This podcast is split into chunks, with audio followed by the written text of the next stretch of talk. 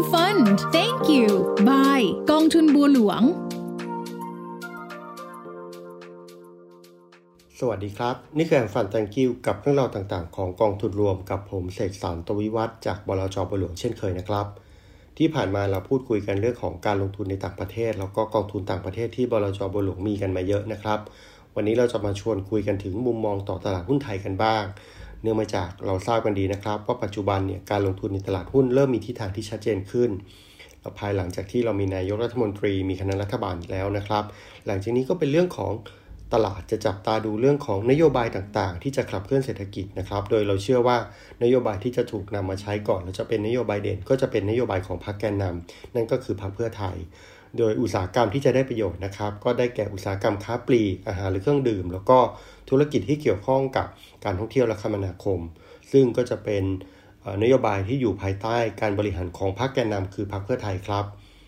นอกจากนั้นอุตสาหกรรมค้าปลีกแล้วก็อาหารหรือเครื่องดื่มเนี่ยก็จะได้ประโยชน์เนื่องจากว่านโยบายต่างๆที่จะผลักดันมาไม่ว่าจะเป็นการขึ้นค่าแรงขั้นต่ำเงินเดือนขั้นต่ำของผู้ที่จบปริญญาตรีรวมถึงเงินดิจิทัล 10,000 บาทที่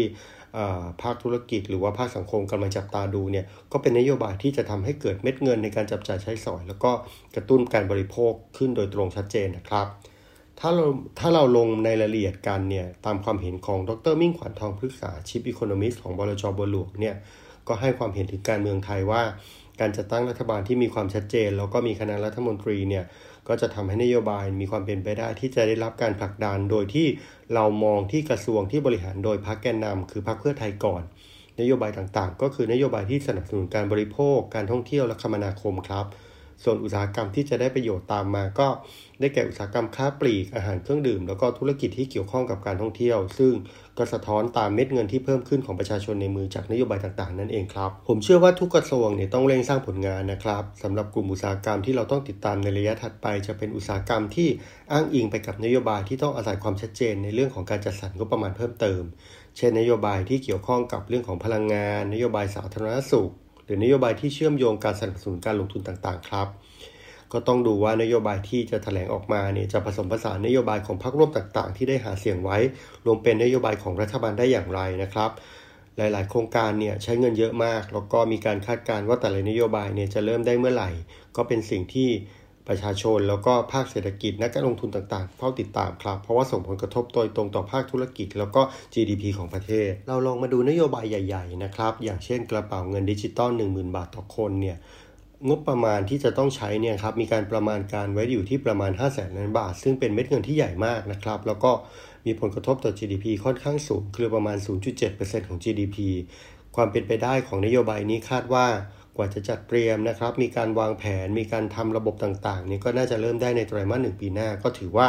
มีความเร็วอยู่นะครับกับกระบวนการที่น่าจะเกิดขึ้นนอกจากนั้นเนี่ยนโยบายการขึ้นค่าแรงขั้นต่ำ600บาทต่อวันหรือว่านโยบายเงินเดือนขั้นต่ำของผู้จบปริญญาตรีที่ 25,000 บาทเนี่ยก็เป็นนโยบายที่จะใช้เม็ดเงินสูงมากแล้วก็เป็นเม็ดเงินของภาคธุรกิจด้วยนะครับเนื่องจากเป็นคนจ่ายค่าแรงโดยตรงซึ่งตรงนี้เนี่ยก็จะส่งผลกระทบต่อ GDP ค่อนข้างเยอะอย่างเช่นค่าแรงขั้นต่ำ600บาทต่อวันก็จะส่งผลกระทบต่อ GDP ประมาณ 0.3% นะครับซึ่งเราเชื่อว่านโยบายเรื่องของการขึ้นค่าแรงแล้วก็เงินเดือนเนี่ยน่าจะเริ่มทำได้ในไตรมาสที่ไตรมาส3หรือไตรมาส4ของปีหน้านะครับเนื่องจากต้องมีการประเมินมีการหารือกับภาคอุตสาหกรรมต่างๆค่อนข้างเยอะเนื่องจากว่าเป็นต้นทุนของอุตสาหกรรมที่เพิ่มขึ้นโดยตรงนะครับนอกจากนั้นเนี่ยนโยบายอย่างการพักหนี้และดอกเบี้ยเกษตรกร3ปีซึ่งอันนี้อยู่ในสมมติฐานว่า 50% ของการพักหนี้เนี่ยจะมีการนำเงินไปใช้จ่ายเนี่ยนะครับก็จะมีผลกระทบต่อ GDP ประมาณ 0.1% แล้วก็ใช้เม็ดเงินประมาณ 13,000 ล้านบาทครับอันนี้ก็น่าจะเริ่มได้ในต้นปีหน้านะครับเนื่องจากเป็นนโยบายที่เกิดขึ้นแล้วก็สามารถทำได้โดยการสั่งการของภาครัฐโดยตรงส่วนนโยบายต่างๆอย่างเช่นการลดราคาพลังงานก็เป็นเรื่องที่ต้องติดตามต่อไปอย่างนี้เป็นต้นครับเราจะเห็นว่านโยบายต่างๆเนี่ยมีเรื่องที่น่าสนใจและต้องติดตามโดยประเด็นสำคัญที่เรามองนะครับก็คือต้องติดตามนโยบายที่ส่งผลกระทบต่อเศรษฐกิจและอุตสาหกรรมต่างๆโดยตรงไม่ว่าจะเป็นด้านบวกหรือด้านลบนั่นก็คือนโยบายการปรับขึ้นค่าแรงขั้นต่ำของรัฐบาลรวมทั้งเงินเดือนขั้นต่ำครับอุตสาหกรรมที่ได้รับผลกระทบจากเงินเดือนขั้นต่ำแล้วก็ค่าแรงขั้นต่ำที่เป็นด้านบวกเชิงบวกก็คืออุตสาหกรรมที่เกี่ยวข้องกับการจับจ่ายใช้สอยนะครับนั่นก็คืออุตสาหกรรมค้าปลีก ส่วนอุตสาหกรรมที่จะได้รับผลกระทบด้านลบแล้วก็เป็นกลุ่มอุตสาหกรรมที่มีต้นทุนเพิ่มขึ้นโดยตรงจากการขึ้นค่าแรงก็คือกลุ่มธุรกิจขนาดกลางและขนาดเล็กนะครับกลุ่มธุรกิจที่ใช้แรงงานในสัดส่วนที่สูงอย่างเช่นกลุ่มอาหารชิ้นส่วนอิเล็กทรอนิกส์ยานยนต์รับเหมาก่อสร้างรวมถึงการท่องเที่ยวนะครับแล้วก็ภาคบริการอื่นๆซึ่งอาจจะได้รับผลกระทบมากน้อยแตกต่างกันขึ้นกับว่าธุรกิจนั้นสามารถ pass on ต้นทุนไปได้มากแค่ไหนพูดง่ายๆก็คือว่าบริษัทหรือธุรกิจกิจการนั้นสามารถผลักต้นทุนไปเป็นเรื่องของการขึ้นราคาค่าของสินค้าแล้วก็บริการให้กับผู้บริโภคเป็นคนจ่ายตรงนี้มากน้อยแค่ไหนอันที่2ก็ดูว่าธุรกิจนั้นมีทำเลที่ตั้งหรือว่ามีโลเคชันอยู่ไหนนะครับมีฐานการผลิตอยู่ในจังหวัดใดเนื่องจากค่าแรงขั้นต่ำเองเนี่ยก็ไม่เท่ากันในแต่ละจังหวัดแต่ละพื้นที่ครับแล้วก็ข้อ3เองก็คือนโยบายของภาครัฐที่จะออกมานะครับคือรัฐเนี่ยมีมาตรการในการบรรเทาผลกระทบให้กับภาคธุรกิจหรือไม่ในช่วงที่ปรับขึ้นค่าแรงขั้นต่ำนะครับอันนี้ก็เป็นสิ่งที่ต้องจับตาดูเพราะว่ากระทบต่อเม็ดเงินกำไรแล้วก็ต้นทุนของธุรกิจโดยตรงสำหรับความเห็นด้านการลงทุนนะครับบลจ.บัวหลวงมองว่าตอนนี้เรามีความชัดเจนทางด้านการเมืองมากขึ้นแล้วก็จะสร้างความหวังต่อเศรษฐกิจไทยได้ส่วนหนึ่งโดยเราคิดว่า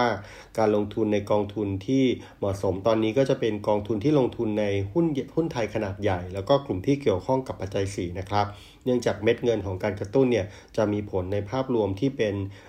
ภาพแล้วก็ผลกระทบใหญ่นะครับซึ่งจะทำให้กิจการหรือธุรกิจที่มีเครือข่ายต่างๆก็จะได้รับผลกระทบอานิสงส์ในเชิงบวกแล้วก็กลุ่มที่ได้ประโยชน์เกี่ยวข้องดีก็จะเป็นกลุ่มที่เกี่ยวข้องกับปัจจัย4ซึ่งบลจ.บัวหลวงเองก็มีกองทุนที่เกี่ยวข้องกับปัจจัย4อยู่นะครับตรงนี้เนี่ยก็น่าจะเป็นอานิสงส์ด้านบวกในระยะข้างหน้าต่อไปอย่างไรก็ตามไม่ใช่ว่าหุ้นไทยขนาดใหญ่จะได้รับผลกระทบเชิงบวกทั้งหมดนะครับเนื่องจากนโยบายหลายๆอย่างเองก็อาจจะทำให้เราต้องติดตามแล้วก็ต้องจับตาดูว่ามันจะมีรูปแบบหรือมาตรการอย่างไรอย่างเช่นมาตรการที่เกี่ยวข้องกับเรื่องของการลดราคาพลังงานการเปิดให้มีการนำเข้าน้ำมันสำเร็จรูปนะครับซึ่งเป็นแนวคิดที่มีการพูดกันอยู่ซึ่งตรงนี้เนี่ยจะส่งผลกระทบต่อธุรกิจขนาดใหญ่ในตลาดหุ้นไทยเนื่องจากว่าหุ้นที่เกี่ยวข้องกับพลังงานเนี่ยเป็นหุ้นใหญ่ในบ้านเราก็เป็นสิ่งที่เราต้องติดตามดูต่อไปครับและนี่ก็คือเรื่องราวของมุมมองต่อเศรษฐกิจไทยแล้วก็ตลาดหุ้นไทยซึ่งบลจ.บัวหลวงนำมาฝากกันในวันนี้หลังจากที่ประเทศไทยเรามีรัฐบาลที่เรียบร้อยนะครับหลังจากนี้เราก็ติดตามกันต่อว่านโยบายเศรษฐกิจต่างๆจะเป็นอย่างไรแล้วเราก็คาดหวังว่าประเทศเราจะมีการเติบโตไปข้างหน้าเช่นเดียวกับประเทศอื่นๆในอาเซียนที่อยู่รอบๆเราครับสำหรับวันนี้ขอลาไปก่อนสวัสดีครับ